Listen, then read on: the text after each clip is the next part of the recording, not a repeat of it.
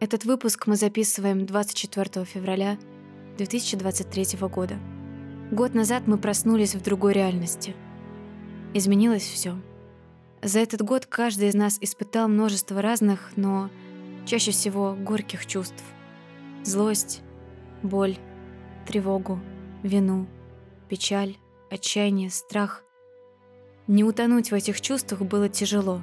Но, как говорил профессор Дамблдор из волшебной саги, счастье можно найти даже в темные времена, если не забывать обращаться к свету. Нас разбросало по всему миру. Многие не знают, когда вернуться домой и вернуться ли вообще. Жизнь разделилась на до и после. Как жить дальше? Где искать в себе эти силы, чтобы обратиться к свету? Привет! Вы слушаете подкаст «Храбрые сердцем», в котором мы рассказываем истории смелых женщин прошлого и разговариваем с теми, кто вдохновляет нас сейчас. Меня зовут Ира Любина, я журналист, редактор и основательница студии «Поток». Меня зовут Наташа Любина, я автор сценариев, соведущая этого подкаста, соосновательница студии и мама Иры. Сегодня мы говорим с человеком, чьи взгляды на жизнь, ценности и вкусы лично мне очень близки. У нас в гостях Виктория Малахова-Ким, журналист и автор подкаста «Виток», как описала его сама Вика, безопасного пространства с историями женщин из разных сфер. Вика, привет. Привет, большое спасибо, что позвали. Очень рада находиться с вами сегодня в виртуальном пространстве. Жаль, что не вживую, что не вижу вас э, прямо перед собой, а только в экране. Но большое спасибо, благодарю, что сегодня у нас с вами случится, я надеюсь, очень хороший, добрый разговор. Спасибо тебе тоже большое. Действительно жалко, что не лично. Мы встретились виртуально, действительно, чтобы поговорить о прошедшем тяжелом годе нашей жизни, поговорить с пяти ракурсов. Мы хотим спросить у тебя, какое место в прошедшем году в твоей жизни занимали книги, музыка, фильмы, люди и Бог. Что тебя вдохновляло, что давало силы и что поддерживало. И начать мне хочется с моей любимой и самой близкой темы, с книг. Я постоянно обращаюсь к твоим рекомендациям в блоге. Расскажи, пожалуйста, какие книги были с тобой в прошлом году? А, на самом деле, прошлый год, э, мне кажется, это у многих так, кто любит читать, э, изменил немножко читательские и привычки, и вкусы. Я знаю, что а, люди делились на два таких условных лагеря. Это те, кто искал в книгах э, утешения и убегал в какие-то другие миры совершенно. И те, кто искал в книгах, наверное, больше информации. А, может быть, для этих людей книги были способом контроля. Если я побольше знаю, значит, я что-то контролирую.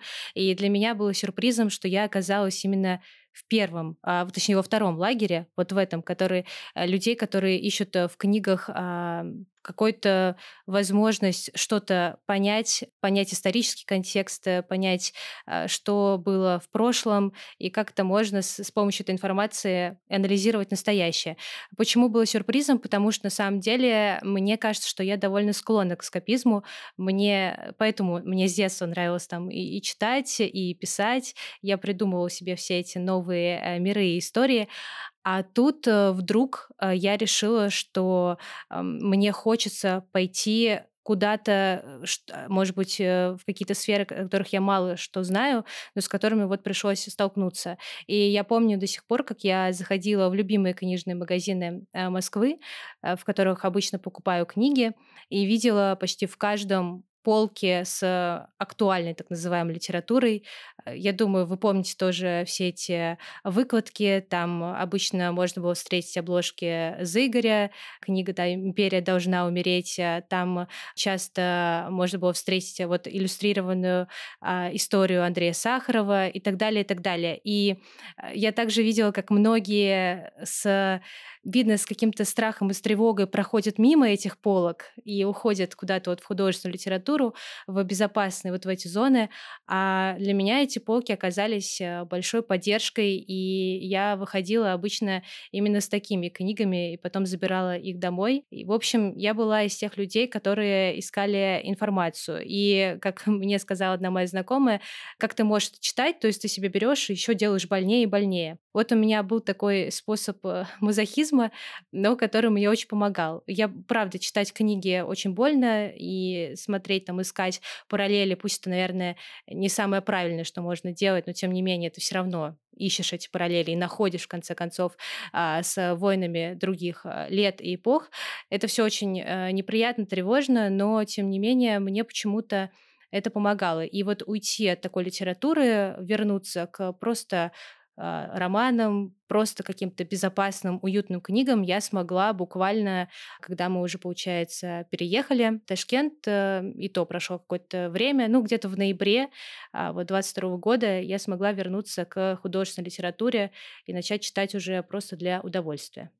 То есть кажется, что подсознательно тянуло все равно прочитать что-то близкое к тому, что происходит, или то, что напомнит о том, что происходит? Я не знаю, вот мне кажется, мне близка теория, что э, это же имеешь в виду, почему брала такие сложные книги, да, в Да, да. самом начале. Мгм. Вот мне близка теория, что если ты там не можешь контролировать а, происходящее, то ты ищешь, что можно контролировать. И вот для меня вот этим вот этой иллюзией контроля оказалась литература тематическая, потому что как будто бы она мне давала ответ на вопрос, а что может быть, там, а к чему готовиться, а что уже было и может ли такое повториться. Конечно, прямого ответа никто дать не может. э, Более того, да, там существует э, мнение, что все равно повторяющихся событий в истории нет. Там, Мгм. она циклична, но прям повторяющийся один в один не существует. Но все равно это как-то мне помогало разложить э, по полочкам все в своей голове и, может быть, немножко утихомирить эмоции и дать чуть-чуть себе такого рацию. Побольше рацию, поменьше эмоций. Вот как-то мне это а, помогало. Я вот хотела спросить, Вик, скажи, пожалуйста, у меня такое ощущение, когда я слышу, читаю о том, какие книги сейчас предпочитают э, люди молодого поколения, почему-то мне кажется, что это книги довольно сложные, такие сложные, глубокие, заставляющие задумываться или с каким-то таким сложным текстом. А я очень хорошо помню, что, э, там, не знаю, в мое время, да, э, зачитывались часто, и даже причем люди не только там совсем юного поколения, там, в подростковом возрасте, да, а в том числе, ну, просто там разного возраста, читали, э, не знаю, там, Анжелика Маркиза Ангелов, да, несколько томов, Дюма, у него же, кроме вообще-то трех мушкетеров, очень много разных произведений. Ну, то есть это некая такая, если можно ее назвать, попсовая литература, да, а сейчас я такого вот не замечаю. Есть ли все-таки, как ты считаешь, э, сейчас такая литература, не знаю, там современная, или обращаются к какой-то старой литературе такой? И вообще читают ли такие сейчас произведения? И тебе вот самой, например, хочется что-нибудь такое прочитать? Я уверена, что читают. э, Вот. э, Другой вопрос, что я, наверное, читаю это в меньшей степени. Для меня книги, так скажу даже так, э, для меня чтение вообще может отвечать таким двум потребностям. Вот есть потребность, это книга как отдых, когда я просто читаю, наслаждаюсь, и мне нравится слог, мне нравится история. История понятная, она выстроена там по всем законам сторителлинга грамотного и так далее. Я вот жду, слежу за персонажем, за его действиями. А есть э, книга, которая дает э, работу. Причем мне нравится выражение, вот э, я помню, что я сама для себя это как так сформулировала, может дать работу а, мозгу, можно дать работу сердцу. И вот я как-то в последнее время очень тяготею ко второму варианту. При этом книги, которые просто меня развлекают, отвлекают, они есть на моей книжной полке. Более того, есть довольно качественные. Например, я правда считаю, что к таким а, авторам относится Фредерик Бакман, потрясающий вообще автор, который пишет очень э, добрую, уютную, теплую прозу. Ну, может быть, вот у него есть да, а, трилогия а, «Мы против всех», да, по-моему, так называется, или «Мы против вас», про маленький снежный городок Да, хоккейный. там мы против вас, медвежий угол. Мгм. Да, вот он, может быть, еще не совсем похож на теплый, уютный, но в целом другая его проза, она, правда, такая очень безопасная в хорошем смысле, и в нее убегаешь, в ней прячешься, и мне кажется, она как раз может отвечать таким потребностям.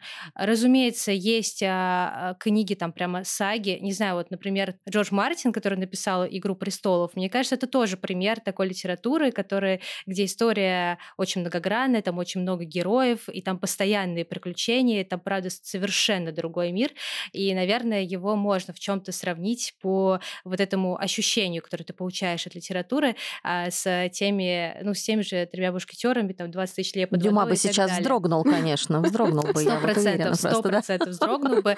Да, и я поэтому а, так очень субъективно говорю, это скорее ощущение, когда тебя вот книга подхватывает и несет. И ты просто не можешь остановиться, ты можешь читать там до утра, потому что просто э, не в состоянии ну, физически закрыть книгу, пока ты не поймешь, чем все это закончится. Но э, еще, наверное, зависит от темперамента. Я потому что человек, если честно, довольно такой м, неторопливый, созерцательный. Мне очень нравится кино, э, друзья надо мной смеются, кино, в котором почти ничего не происходит и почти не разговаривают персонажи. Вот я э, фанат таких э, вещей, и книги тоже бывают такими, очень медленными, медитативными. В общем, я думаю, что это очень сильно зависит от человека и его пристрастий. Вот я пока, пока, не знаю, что со мной будет дальше, но пока я вот э, в том лагере, который ищет что-то посложнее и для мозга, и для сердца. Я на все сто процентов поддерживаю то, что ты говоришь, и более того, я ровно почти такими же словами объясняла вот это вот разделение книг э, на встрече клуба. У нас была встреча по книге «Дар» Набокова. Я видела, что ты ее тоже осиливала. И Прочитала, больше... осилила, да. Осилила, ура, ура. Я горжусь тобой, потому что у нас большая часть не прочитала эту книгу, и я как раз высказала вот эту мысль, что некоторые книги требуют работы, что ты читаешь и трудишься, пока их читаешь. И вот мы много об этом тоже спорили, так что спасибо, что ты это сказала, потому что я с тобой согласна просто на миллион процентов. Конечно, я не считаю, что книга только для отдыха и только для расслабления или только для каких-то приятных эмоций. Безусловно, нет. И обязательно должны быть книги, которые заставляют и задуматься, и потрудиться, и сопереживать действительно всерьез, да. Но просто Наверное, именно с книгой «Дар» у меня вообще не случилось никакого контакта. Я никак, просто я не смогла ее как раз осилить. А, не знаю, по разным причинам. А, муж мой мило сказал мне, когда он прочитал, я говорю, ты попробуй, вот прочитай, давай, 20 страниц хотя бы, и я послушаю, что ты мне скажешь. Примерно на десятой странице я, значит, начала уже его теребить и говорить, ну давай, ну что, что? И он мне сказал, ну да, текст, конечно, очень вязкий, через него надо продираться. Я говорю, ну вот, вот, это то, о чем я тебе говорила. Дальше через пять минут примерно он говорит, ну и вообще, конечно, он требует подготовки. То есть нужно быть э, достаточно подкованным человеком, а, желающим задуматься. Я говорю, сейчас, конечно, это было просто в мой адрес. Да, это просто было так сказано. То есть, в общем, вот. Ну как-то да, у меня не сложилось. А почему я спросила еще про такую литературу, про легкую литературу? Потому что, например, а, когда все случилось э, ровно год назад, э, сначала я вообще, в принципе, я не могла ничего читать, никакую художественную литературу. Я просто окунулась в новости. Я читала их на самых разных источниках, с утра до позднего вечера, с них у меня начиналось утро, и с ними я ложилась спать. И так продолжалось вот просто действительно целый день. Это я не знаю, это вот как э, Вика читала какие-то книги, которые ей напоминали об этом, да, или которые касались каких-то подобных там событий. А вот для меня это был вот такой вот какой-то, я не знаю, даже мучение для себя, да, что это такое самоистязание, не знаю. Я вот просто не могла никак из этого выбраться. И когда я пыталась читать какую-то художественную литературу, любую, я понимала, что я э, вообще не могу вникнуть в то, что я читаю, не понимаю, что там за события происходят. Ну, то есть все проходило мимо, и я как бы даже на какой-то момент это все отложила, пока, в общем, не начался наш книжный клуб, и тогда я все-таки вернулась к чтению. И меня, наверное, спасало больше всего это разговоры с друзьями, потому что мы беседовали. Причем подумала, что это название книги. Нет, э, меня все-таки... Нет, меня спасали вот бесконечные разговоры с друзьями, хотя тоже мы говорили в основном по кругу об одном и том же, как правило, и очень редко о чем то другом, честно хочу сказать, да. И меня, мне очень помогали ромкомы, вот о них как раз э, Вика писала как-то у себя, да, в Инстаграм в том числе. Хотя, ну, как бы хотел смотреть вообще самые наивные и самые хэппи-эндовские вообще истории какие-то. Это фильмы, сериалы, просто вот, я не знаю, мне казалось, что я готова полюбить, не знаю, все вплоть до сватов вообще, даже страшно, да, казалось бы, вот, и тому подобного, ну, там, может быть, более что-то сложное, но серьезно. И я поэтому, а, почему вот э, по двум причинам, да, я спрашиваю об этом, то есть насколько такие книги все таки помогают отвлечься, да, и как раз отключить немножко голову, чтобы вот окунуться в что-то светлое и хорошее. И э, второй момент, все-таки действительно, почему ну, молодежи кажется, что э, если ты читаешь какую-то легкую литературу, то это как-то не очень, как сказать, не очень здорово, да, то есть этим, как вот об, в этом признаться, ты хочешь да? спросить у Вики, бывает ли ей стыдно за то, что Да, но и это тоже в том числе. да? Да, ну, то есть насколько это вот, э, ну, почему так, да, почему все таки вот такие сложные книги выбираются, и все как бы с таким умным видом, как правило, когда ты спрашиваешь, а что ты читаешь, все делают такое прям почему-то всегда серьезное лицо и говорят, ну, а, минимум Это они говорят, ну, конечно, литературу о работе над собой, различные психологические книги. Но сейчас ты как раз называешь, по-моему, то, за что может, может быть стыдно. Да, да, за что, за что обычно пристыживают. Да, да, да. Вот, А- но а почему-то они все вот такие, как бы, да, с таким вот серьезным лицом. Нет, Или я прям представила, что все читают какие-то там... я просто не могу сейчас... Ну, а-ля Ну, вот у меня сразу Набокова. в голове, я не знаю, моментально сразу пример, это, конечно, бесконечная шутка Дэвида Фостера Уоллиса, которая просто вот такого размера. И когда человек, правда, говорит, что он прочел бесконечную шутку, и теперь это его любимая книга, ну, тут две реакции, да. Первое — это «Вау, какой у меня потрясающий человек в окружении». Второе, кажется, он привирает и что-то не договаривает. Нужно с ним поговорить а, подробнее. Бесконечная шутка стоит у меня в э, списке, а, но это, наверное, тоже, как и к дару, надо к ней подготовиться. Вот я пока чувствую, что я пока не готова. У меня так с Улисом. Мне кажется, что Улис, люди, да. которые говорят, что это их любимая книга, вот ну, ну, я им не верю. Честно, я не верю, что так вот может быть. Guilty pleasure с книгами почему-то не выходит у меня. В общем-то, а, не знаю, как это объяснить. Я а, начинала несколько книг. Я, я не буду их называть, потому что мало ли вдруг кого обижу, потому что книги достаточно уважаемых мной издательств. Э, Я начинала несколько книг, которые, правда, мне казались такими отвлекающими и легкими, но я не могла просто прочитать больше 20 страниц. Мне становилось скучно и неприятно от того, как они написаны. Мне казалось, что ну, это слишком просто. А, но при этом с кино у меня другое отношение. Например, э, я а, люблю, вот мне кажется, что знаменитые сериалы Netflix типа «Эмили в Париже» и Мгм, «Бриджертон» — это те же самые ромкомы, просто более социально одобряемые, потому что они, наверное, более модные, Да-да-да. более Или красивые, позолоченный не знаю, век какой-нибудь. Да, да, да, да, да. И это, это те же самые ромкомы, абсолютно. Там а, та же понятная сюжетная структура, да, они влюбились, кризис, конфликт, э, потом, а, значит, э, бурное примирение, хэппи-энд. И всегда это комфортно и весело смотреть, и всегда безопасно для психики, потому что знаешь, что все в итоге хорошо закончится, даже если два героя расстанутся. Вот тут я как-то очень спокойно отношусь. С книгами, не знаю, просто вот э, не идет и все. Мне становится неинтересно.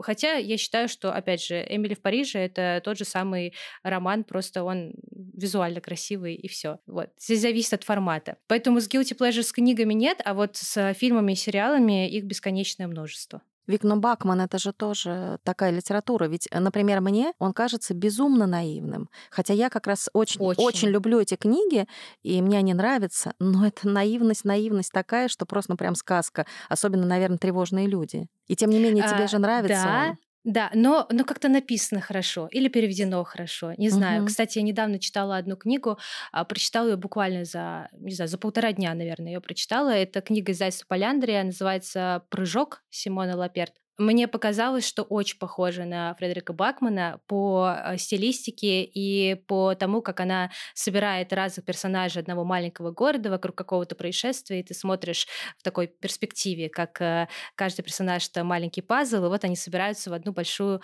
картину человеческой эмпатии. Вот так вот. И вот я получила это удовольствие, но при этом все равно временами я прям спотыкалась об вот это вот, как бы это назвать? Мне кажется, какое-то снобистское чувство такое, снобское даже, да? Да-да-да, да, А, кстати, ну, да. что-то не- недостаточно интеллектуальное как-то, да, что-то вот вроде бы и в каком-то кругу интеллектуалов и не расскажешь, что ты получил колоссальное удовольствие. И, может быть, вот это мешает получить удовольствие, не знаю, может быть. Вот интересно, то есть если кто-то из твоих, например, знакомых тебе говорит, что ты знаешь, я там прочитал, ну не знаю сейчас какую наивную книжку. Тень и кость. такие. Да, например, то ты смотришь на него с жалостью, вот, в общем, ты думаешь, да, или как? Нет, ну, прочитала, хорошо, классно, что читает. Вот, я, кстати, согласна. Если человек хоть что-то читает, и это даже не... Сейчас боюсь кого-нибудь обидеть. Ну, не Дарья Донцова, ладно уж. Давай так стереотипный Ты все-таки обидела. пример. Да простит она меня. да простит она меня. А давайте, раз мы начали... Ну, я, кстати, сейчас дополню быстро. Да-да, вот мне конечно. понравилось, как Галина Юзуфович, э, литературный критик, э, говорит, она всегда снимает как-то вот эту, не знаю, этот пафос, да, с литературы и говорит о том, что в целом читать можно что угодно, главное читайте, если вам это приносит удовольствие, то и слава богу. И для нее это, для литературного критика, да, которая читает Мгм. очень сложные книги, находит там все эти отсылки и так далее, она, правда, выступает за то, чтобы люди просто читали. И мне кажется, это работает. И, кстати, она, по-моему, да, тоже об этом говорила, что даже если вы чувствуете, что вам пока скучно читать какие-то важные книги, которые считаются там классикой, да, всех времен народов, ничего, вы до них дойдете, начните с сказок, э, мифов Древней Греции, и потом э, раз и прочтете Улиса. Да, я согласна, потому что невозможно предугадать, какая книжка тебя приведет к Улису тому же, да, или к Дару Набокова. Я вот как раз недавно рассказывала, что у меня сестра младшая меньше читает в последнее время, у нее техническая специальность, и как-то вот она, ну, не знаю, ну, не читает совсем, ни, ни времени нет, может, желания. И мама очень расстраивается по этому поводу. И я на дачу привезла с собой несколько книжек, и в том числе такой прям фэнтези-фэнтези, причем многие из них я даже не читала, просто купила по чьим-то рекомендациям из интернета. Вот мне прям очень хотелось максимально почитать что-то супер вот guilty pleasure. И я в итоге не успела прочитать, и моя сестра заболела. Ей принесла эти книжки с второго этажа. Говорю, ну вот, почитай, тебе может понравиться. Там такое все любовный треугольник, волшебные способности, в общем, вся классическая история. Она прочитала за день две книги. Вот. Я, их, да? я говорю, это прекрасно, потому что сейчас она прочитает две эти книги, потом я ей подсуну уже что-нибудь более серьезное, а следующая книга будет еще более серьезная, и в какой-то момент мы увидим, что она читает Дарна Бокова, а, возможно. Я тут э, недавно как раз на этой волне решила, что что это за безобразие такое вообще, что э, Ира подсунула ей именно такую литературу. Сейчас я что-нибудь другое такое. Почему-то я подсунула ей книгу Кронина «Испанский садовник». Звучит а, хорошо. На что Соня, я не знаю, читала ли Вика вообще Кронина. Это угу. детективы, правильно? Нет, это совсем не детективы а. как раз. Но причем э, считается, что это хорошо написанная литература, такая хорошим языком. Ты, а, ты дала Соня... эротический роман? А, ну, в общем, практически, я не знаю. В общем, Соня мне говорит, а я не читала сама «Испанского садовника», почему-то решила, что вот, вот прям это отлично. Название не смутило? Нет, абсолютно. И Соня мне говорит, и Соня мне говорит, я не понимаю никак, мам, сейчас, а почему именно это? Вообще это жуткая какая-то книга совершенно. И дальше она мне начинает рассказывать события, от которых у меня просто, мне кажется, глаза становятся квадратными. И я говорю, ну, как бы, я говорю, ты знаешь, в принципе, если ты не хочешь, ты можешь не дочитывать ее, сказала я изменившимся голосом. Она сказала, спасибо, я вообще-то ее дочитала. В общем, вот, так что мне как-то неудачно получилось. Да, иногда бывает опасно. Давайте попробуем сейчас, тогда завершая блок книг, иначе это можно бесконечно об этом говорить. Давайте попробуем, Вика, составить твой список, условно разделив книги на две части. Одни такие более легкие, больше для удовольствия, а вторые вот э, требующие работы ума или сердца которые я читала, да, в прошлом э, году, да, да. потому что мне сразу приходят э, на ум э, книги, которые мне в прошлом году, правда, помогли, но не приходят на ум те, которые можно сказать, что они легкие. Да, пусть это а, будут Давайте книги прошлого года. Начну, начну называть, да, и вдруг в голове что-то всплывет, потому что я, хотя, нет, знаете, вот, я сразу вспоминаю письма о добром прекрасном академика Дмитрия Сергеевича Лихачева, которая стала, мне кажется, настольной книгой очень многих людей в прошлом году ее вдруг да, ожидала, оказывается, новая волна популярности, и книга невероятная. Этот сборник его писем молодому поколению э, читаются сегодня очень актуально, и, наверное, можно просто держать ее у себя, открывать, не знаю, каждый день читать по одному письму, и этого будет достаточно, чтобы и успокоиться, с одной стороны, а с другой стороны задуматься о каких-то вечных вещах, потому что мне очень нравится, правда, как он рассуждает и о том, что такое добро, о том, что такое действительно любовь к родине, а не национализм и прочие-прочие вещи. И я даже иногда вспоминаю его а, какие-то фразы в трудные моменты. Вот самый простой пример. Я помню, как я, а, находясь а, в Ташкенте, возмущалась э, по, по какому-то бытовому поводу, который здесь очень разнился с тем, э, к чему я привыкла. И вдруг я вспомнила, как Дмитрий Сергеевич Лихачев говорил в своем письме о путешествиях, как важно принимать и быть открытым к той стране, в которую ты приезжаешь, а не искать недостатки. И вот это буквально одна фраза, которая вдруг всплыла у меня в голове, максимально поменяла мое настроение, просто в секунду. Еще я вспоминаю, наверное, из непростого это «Неудобное прошлое» Николая Эпле. Книга сложная, большая, но, может быть, ее не стоит читать от и до сразу залпом. По крайней мере, я так не делаю. А, я к ней возвращаюсь. А, он там рассказывает про режимы а, разных стран и как эти страны от Германии до Японии работают с неудобными и не всегда лицеприятными фактами в своей истории. И вот буквально там по одной стране можно приходить, э, читать, возвращаться к этой книге. Из такого, наверное, что еще приходит в голову, это художественная книга, которая мне очень понравилась, которую я прочитала в прошлом году. Это «Перекрестки» Джонатана Франзена. Для меня это была первая книга у Джонатана Франзена. Не знаю, почему так получилось, что я начала с конца но вот э, планирую познакомиться с другими его работами. Э, мне очень близка тема, которая там поднимается. Там очень много таких уколов в сторону религии, но очень здравых на самом деле.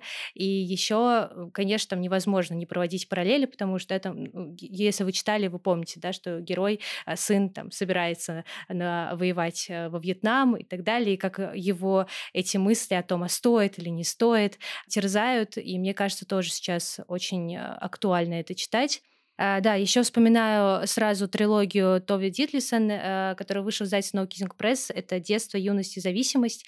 История тоже тяжелая в плане самой истории, потому что она довольно трагичная, но написана невероятным языком. И мне кажется, не знаю, я думаю, что люди, которые пишут сами, э, точно должны прочитать, посмотреть, как можно красиво подбирать э, слова, когда ты описываешь э, сложные, очень сложные чувства. Вот. Могу перечислять дальше, можем остановиться. У меня прям, знаете, я как будто вспоминаю все, что я успела прочесть за год, да, я еще вспомнила, конечно же, маленькую жизнь Хани Янагихары. И я очень жду третью ее книгу «По ту сторону рая», которая, я надеюсь, все-таки выйдет. Вот в конце марта, по-моему, она должна выйти. Книга, ну, ну тоже, я надеюсь, что люди, которые будут меня слушать, не подумают, что я переживаю какой-то очень тяжелый период в своей жизни, потому что все, что я рекомендую, достаточно какое-то, да, тяжеловесное, если не депрессивное. Но я, на самом деле, в этой книге, которую обвиняют в насилии, в чрезмерном насилии, а, вижу как раз-таки другое, потому что я видела там и светлые стороны, и а, взаимоотношения между людьми, как там показано, мне это было очень ценно, потому что как раз я ее читала в момент, когда у меня было очень много вопросов к а, феномену дружбы. Вообще, кто такой друг и возможно ли там находить друзей в осознанном, да, взрослом уже а, возрасте. И эта книга мне, правда, где-то на это отвечала. Ты сказала, что ты очень любишь созерцательное, нет, какое-то слово, Вика, более медленное, да, такое медленное кино, где нет динамичного какого-то действия, где иногда даже нет разговоров. Расскажи, такие ли ты фильмы смотрела в прошедшем году и что тебе особенно запомнилось? Вообще у меня отношение с кино поменялось где-то, ну, может быть, два года назад. Я начала его смотреть немножко иначе, и поэтому у меня сейчас есть такая как задача перед собой, что я стараюсь смотреть, ну, три точно фильма в неделю, которые я выбираю. У меня есть список. Как с книгами я поступаю, я себе составляю список книг, которые бы мне хотелось прочесть, так и с фильмами. С фильмами, на самом деле, список немного больше, и вот мы прям каждый вечер с мужем садимся и выбираем, что из этого списка мы включим сегодня. Иногда к нам приходят э, наши друзья. У нас такой э, киноклуб э, происходит дома, и поэтому фильмов, правда, было очень много в прошлом году. И, наверное, да, там снова были не самые простые фильмы, и снова они мне очень помогали, правда. И я думаю, что многие видели все эти подборки фильмов, которые стоит смотреть. Особенно их было много там в марте, да, в апреле. В общем, есть э, фильмы, которые очень тяжелые, реалистичные и поднимают э, страшные вопросы. Это большинство военных фильмов, вроде «Иди и смотри», да, самый такой э, сразу вспоминающийся. А есть фильмы, которые делают то же самое чуть более щадящим способом. И вот для меня такой один из таких фильмов это была «Тайная жизнь» Терренса Малика или «Спрятанная жизнь», да, там то, что «Hidden Life». А для меня это главный фильм э, прошлого года, который, по крайней мере, в моей жизни точно. Я думаю, что я вернусь к нему еще не раз. Это не знаю, это фильм, который я рекомендую почти всем посмотреть, потому что это история реального человека, Франца Игерштеттера, австрийца, который отказался присягать Гитлеру из-за своих религиозных убеждений. И помимо того, что я очень люблю режиссера Терренса Малика, мне, опять же, очень была близка эта тема, и этот фильм, правда, произвел что-то со мной ну, невозможно. Ни один фильм со мной так не поступал, потому что это не просто эмоции вроде там, слезы, да, когда тебе правда больно за героя, а когда ты еще понимаешь, что реальная история становится вдвойне больнее, но этот фильм до сих пор, до сих пор прошел, да, уже, ну, почти год. Он у меня в голове, я к нему возвращаюсь, я продолжаю слушать, не могу это объяснить, я продолжаю слушать а, какие-то паблик-токи, выступления по этому фильму, кинокритиков, обсуждения этого фильма, читать статьи, и буквально там две недели назад смотрела очередное такое выступление. В общем, фильм меня не может отпустить, я его, правда, очень рекомендую. Сейчас назову противоположный фильм э, по настроению, но я думаю, что вы тоже его смотрели, это все везде и сразу как бы, знаете, я когда его рекомендую, люди ко мне потом возвращаются обычно с э, двумя противоположными мнениями. Первое, что это потрясающий шедевр. Второе, что, ну, мы отключились там через 40 минут и не смогли смотреть дальше. А, я смотрела этот фильм три раза. Один раз в кинотеатре и еще два раза с разными людьми э, дома и на английском, и в переводе, в дубляже. И каждый раз каждый раз я отчаянно смеюсь и каждый раз отчаянно плачу в конце. Это просто невозможно отнять. И мне кажется, что это большой подарок когда, для зрителя, когда выходят такие фильмы. Мне очень нравится, что он рассказывает про то, как мы можем решать э, проблемы вот этой мягкой силой, да, без применения насилия. И это одна из самых, наверное, важных для меня таких сценарных э, ветвей в этом фильме, но еще, конечно же, это про отношения между детьми и родителями, то, как показана вот эта история взаимоотношений между мамой и дочкой, любви матери к дочери и наоборот, и вообще любви в целом всех членов семьи внутри, да, одного такого клана. Для меня это, правда, очень близко важно, потому что у меня очень хорошие отношения с моими родителями, я их просто обожаю, люблю, ценю, и мне было интересно э, смотреть, как э, показывают э, режиссеры, их там два, вот эту вот странную, иногда непонятную любовь, э, угу. которая иногда сложна, да, потому что человек взрослеет, он пытается отделиться от родителей, а родители не могут его отпустить, потом они принимают решение все-таки его освободить, потом они оба принимают решение все равно быть вместе, любить друг друга. Для меня это, правда, вот э, был такой, не знаю, очень важный опыт, который я еще, думаю, повторю, вот несмотря на то, что я смотрела уже три раза. Ты сейчас э, сказала, что ты очень близка с родителями, что ты их очень любишь, уважаешь. Как сейчас ты переживаешь вот разлуку с ними? Я так понимаю, что вы живете сейчас далеко, да, друг от друга, правильно? Э, да, они э, остались э, в Москве, в России. Угу. Да, мы далеко. А, если честно, очень непросто, потому что, правда, у нас очень близкие отношения. У меня еще есть сестра, которая младше меня на 6 лет, и, для нас это было таким в порядке вещей встречаться каждую субботу на совместный ужин. Мы всегда приезжали с Антоном к ним в гости, и пока просто поддерживаем связь, да, понятное дело, звонками. Угу. Они рекомендуют мне фильмы, которые смотрят, я им в ответ, и вот жду очень, правда, очень жду, когда они приедут в конце марта к нам в гости. Для меня это, правда, такое будет долгожданное время. Не думала я о том, что настолько будет не просто там, переживать mm-hmm. именно физическое да, отсутствие родителей рядом, но вот будучи уже таким взрослым самостоятельным человеком, я понимаю, как это важно, когда родители близко, и ты на них можешь всегда опереться.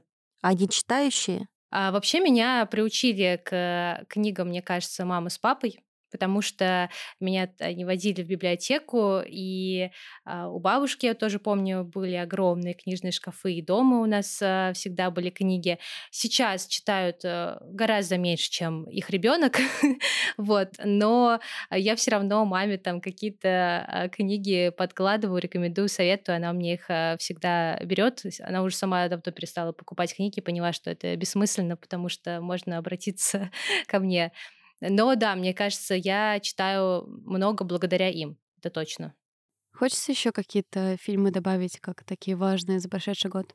Их очень много. Я могу не рассказывать про каждый подробнее, просто сейчас э, накидать названия, которые uh-huh. возникают в голове, чтобы да, не а, рассказывать про каждый по 10 минут. Я вспоминаю а, Банши Нишарина из а, последних а, фильмов, которые я посмотрела. Это, по-моему, это был буквально первый фильм, который я посмотрела в новом году. Я сразу вспоминаю э, фильм э, режиссера корейского Каганада, который мне очень нравится. Это фильм после Янга. Он сейчас идет в прокате в России и очень красивый фильм, как все фильмы этого режиссера, но для меня еще важный, потому что там так остро поднимается вопрос национальной идентичности, потому что режиссер кореец, который вырос в Америке, и я здесь вижу тоже какое-то созвучие а, своей истории, и вот э, в фильме он тоже рассуждает на эту тему. Мне кажется, можно еще назвать э, фильм «C'mon C'mon», это тот самый добрый эскапистский фильм, похожий на уютную книгу, который хочется тоже рекомендовать, если очень грустно и тяжело, тревожно, и хочется куда-то убежать в это доброе, теплое пространство. И, наверное, можно еще из э, таких же фильмов, похожих по настроению, вспомнить а, Паттерсона, Джима Джармуша, который по какой-то странной ошибке я посмотрела только в этом году, а не раньше. Очень красивый, поэтичный фильм. Да, медленный, да, тягучий, но э, в конце, мне кажется, всех терпеливых зрителей ждет очень такой человечный, эмпатичный финал, который мне понравился. Ну, военные фильмы называть не буду, я смотрела их тоже очень много, но давайте просто будет такая добрая нота, завершающая этот блок.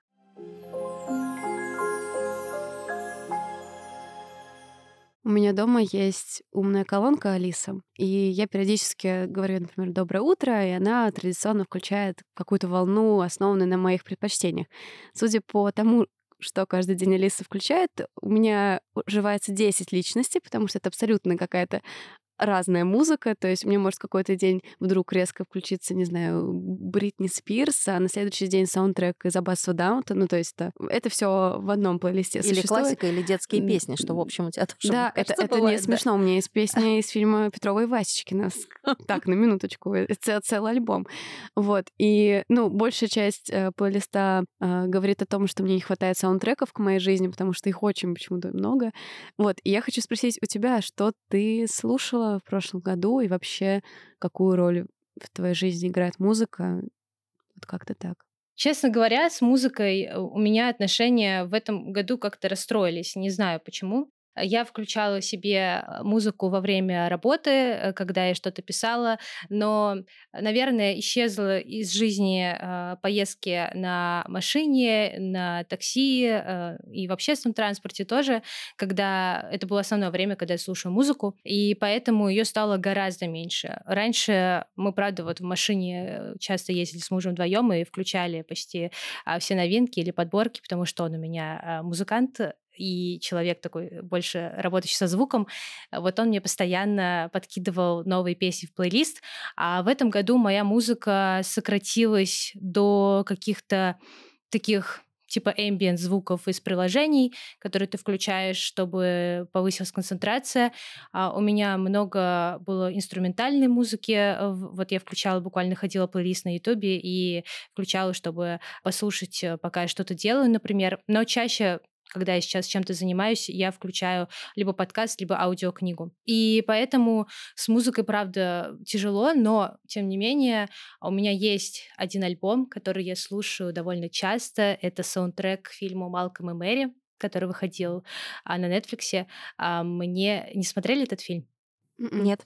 Очень красивый фильм от режиссера «Эйфории» э, Сэма Левинсона. Он просто невероятный. Там играет э, Зендая и э, Дэвид Вашингтон, младший. Просто два персонажа, одно пространство, это безупречный дом где-то в Лос-Анджелесе, это пара, которая возвращается после премьеры фильма, он режиссер, она Вроде бы как сначала кажется просто его муза, потом открывается что-то новое, и весь фильм — это просто их такое выяснение отношений. Американские горки, они просто разговаривают друг с другом, то мирятся, то ссорятся, то что-то готовят, то танцуют. И там невероятной красоты саундтрек, который я слушаю, правда, уже, я не знаю, сколько раз его включала.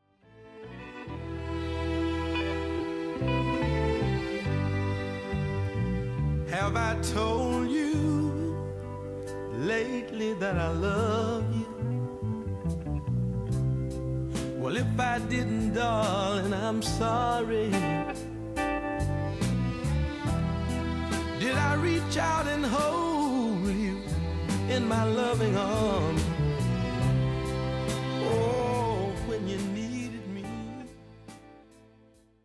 И еще мне очень нравится, я просто добавляю э, себя к списку людей и Кири, которые любят саундтреки, потому что это тоже большая моя любовь. Я очень люблю саундтрек к фильму «Дюна», он вызывает у меня просто невозможный взрыв эмоций от тревоги и страха иногда, когда да, там вот эти вот э, темы с злобными харконами и вот эта вот вся история, а, до какого-то вдохновения, когда тут голос невозможный поет.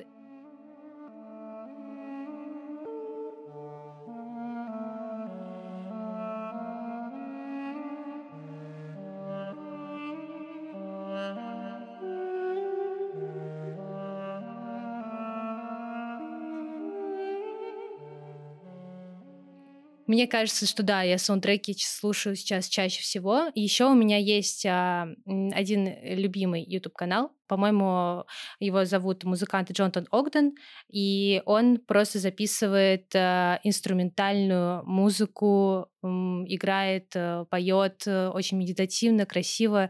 Я включаю, когда мне тоже нужно просто снизить такой, а, может быть, эмоциональную какую-то тревожность.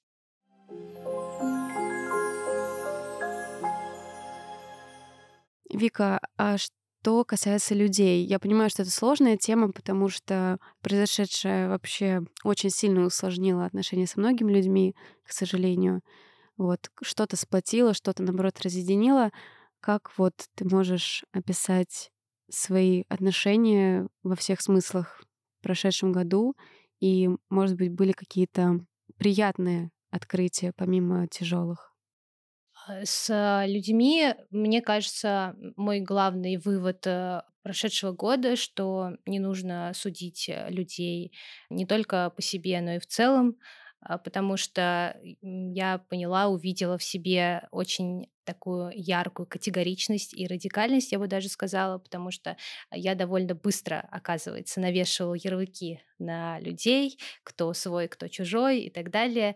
Но правда, какие-то вещи, какие-то ситуации, разговоры меня научили тому, что люди очень разные, люди многогранные, гораздо более глубокие, чем мне может показаться, а люди больше даже, как бы это сейчас а, странно изучала, чем их политическая позиция. И поэтому я здесь вижу, да, такой главный итог, но я говорю это не просто там в негативном каком-то ключе. Я скорее вижу в этом и какие-то позитивные вещи, потому что, мне кажется, у меня никогда не было такого количества очень честных разговоров, как будто бы а, в стрессовый период а, люди готовы быть друг с другом максимально откровенными. Вероятно, когда нервы уже оголены, нету таких сдерживающих факторов вроде там, держать лицо, да, быть вот таким идеальным человеком.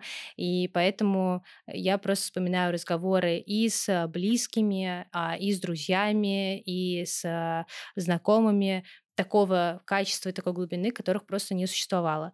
И я очень э, ценю, вот правда по-настоящему начала ценить тех самых друзей, вот к вопросу о дружбе, да, которую я поднимала выше, которые оказались рядом, и я понимаю, что на самом деле самое ценное — это люди, и, и разбрасываться ими, и вот то, как я это делала, просто максимально разрывать отношения, если что-то пошло не так, это точно не верный способ а для того, чтобы быть счастливым человеком. И я поэтому сейчас очень благодарна благодарна тем друзьям, которые вокруг меня есть, потому что, во-первых, я очень рада, что есть друзья, которые тоже переехали в Ташкент, и мы встречаемся буквально вот каждый день э, у нас там дома, едим при свечах, э, смотрим фильмы, обсуждаем э, книги и так далее. Это большая поддержка. И я рада, я правда очень рада, что удалось сохранить отношения а, с людьми, с которыми наши взгляды именно политические не сходятся. Такие люди есть, но э, каким-то образом, мне кажется, каким-то сверхъестественным, если честно, удалось сохранить эти отношения почти, вот правда, почти такими же, как они и были.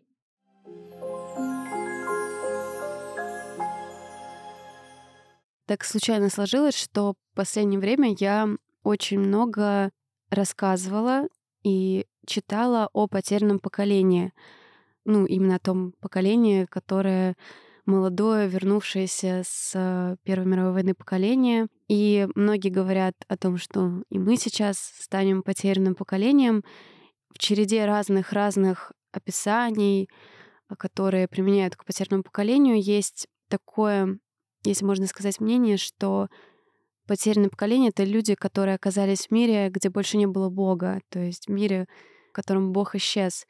Я хотела спросить у тебя, было ли у тебя похожее ощущение, и как вообще тебе помогает сейчас вера? Расскажи, пожалуйста. Я верующий человек, а, причем а, у меня верующие родители, и можно сказать так, что вера предалась почти по наследству, но не совсем так, потому что были моменты, когда мне приходилось все-таки самостоятельно э, ее выбирать.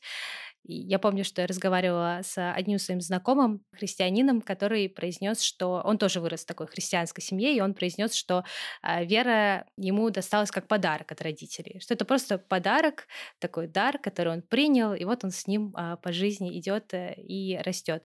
Честно сказать, у меня были до этого какие-то такие кризисы. Мне кажется, любой верующий человек э, проходит духовные кризисы. Это а, нормально, и, наверное, так и должно быть. Э, иначе получается, что вера не живая, а скорее уже как привычка. Но, наверное, прошлые, я бы даже сказала, вот именно осень, а, да, осень, это было такое, я называю это духовным дном когда а, я, оказывается, спускалась, спускалась, спускалась, позволяла себе туда спускаться, не просила о помощи, принимала вот это вот течение, которое меня уносит вниз, и вот я на этом а, дне оказалась. И Тогда у меня было ощущение, что, возможно, просто мне нужно выбрать другую религию. Возможно, просто мне нужно сейчас сделать паузу. Возможно, просто а, мне нужно сейчас а, ни о чем не думать. В общем, мыслей было очень много, но меня это сильно беспокоило, потому что я привыкла к не просто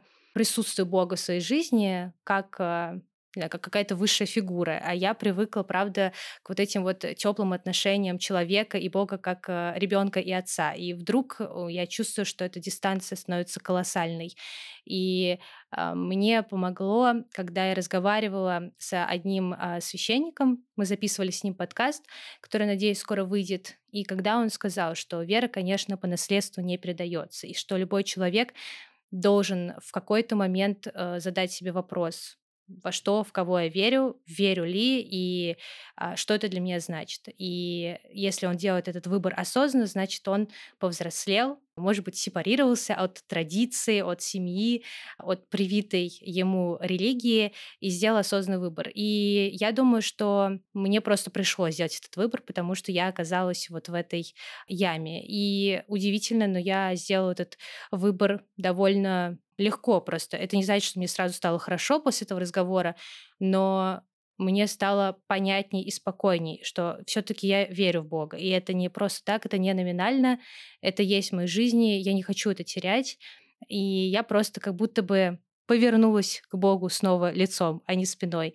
И тогда же я поняла, что Бог как бы он не исчезает, и он не отворачивается от человека, скорее человек отворачивается от Бога. И он всегда здесь, он всегда рядом, но вопрос поворачиваемся ли мы к нему и позволяем ли мы а, ему там нас обнять, поддержать, а, повести за руку в трудные моменты, и там даже не за руку, иногда на руках в эти трудные моменты или нет. И вот, да, осенью я переживала этот период, и буквально недавно я поняла, что вот это синусоида, да, когда ты оказался в самом низу, вот сейчас я начинаю постепенно подниматься обратно вверх. Угу.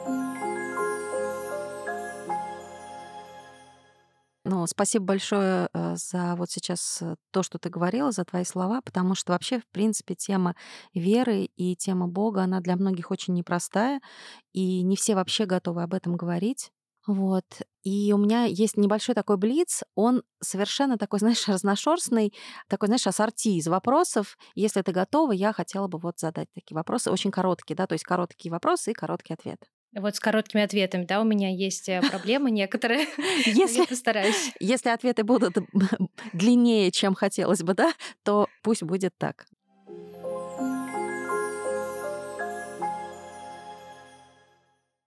Незаменимые люди все-таки есть? Да, да. Всегда ли удается замечать красоту вокруг? Не всегда. Э, на это нужно быть настроенным, нужно свое, мне кажется, свой взгляд, свою зоркость воспитывать. А, но если немножко над этим поработать, то это будет получаться гораздо чаще. Для успокоения гончарный круг, книга, встреча с подругой или молитва? Молитва. правда ли, что все люди красивые? Стопроцентная правда. Готова ли услышать собеседника, мнение и ценности которого не совпадают с твоими? Готова, но, наверное, не, а, не всегда. Э, я очень хочу быть э, готовой гораздо чаще, но сейчас понимаю, что мне над этим нужно работать. Иногда я реагирую чрезмерно остро, и только потом, когда отхожу, понимаю, что диалог вообще-то мог быть другим. Но это точно нужно всем людям уметь друг друга слышать, даже если взгляды расходятся. Бог — это строгость и наказание за грехи или любовь и прощение? Всегда любовь и всегда прощение. Спасибо.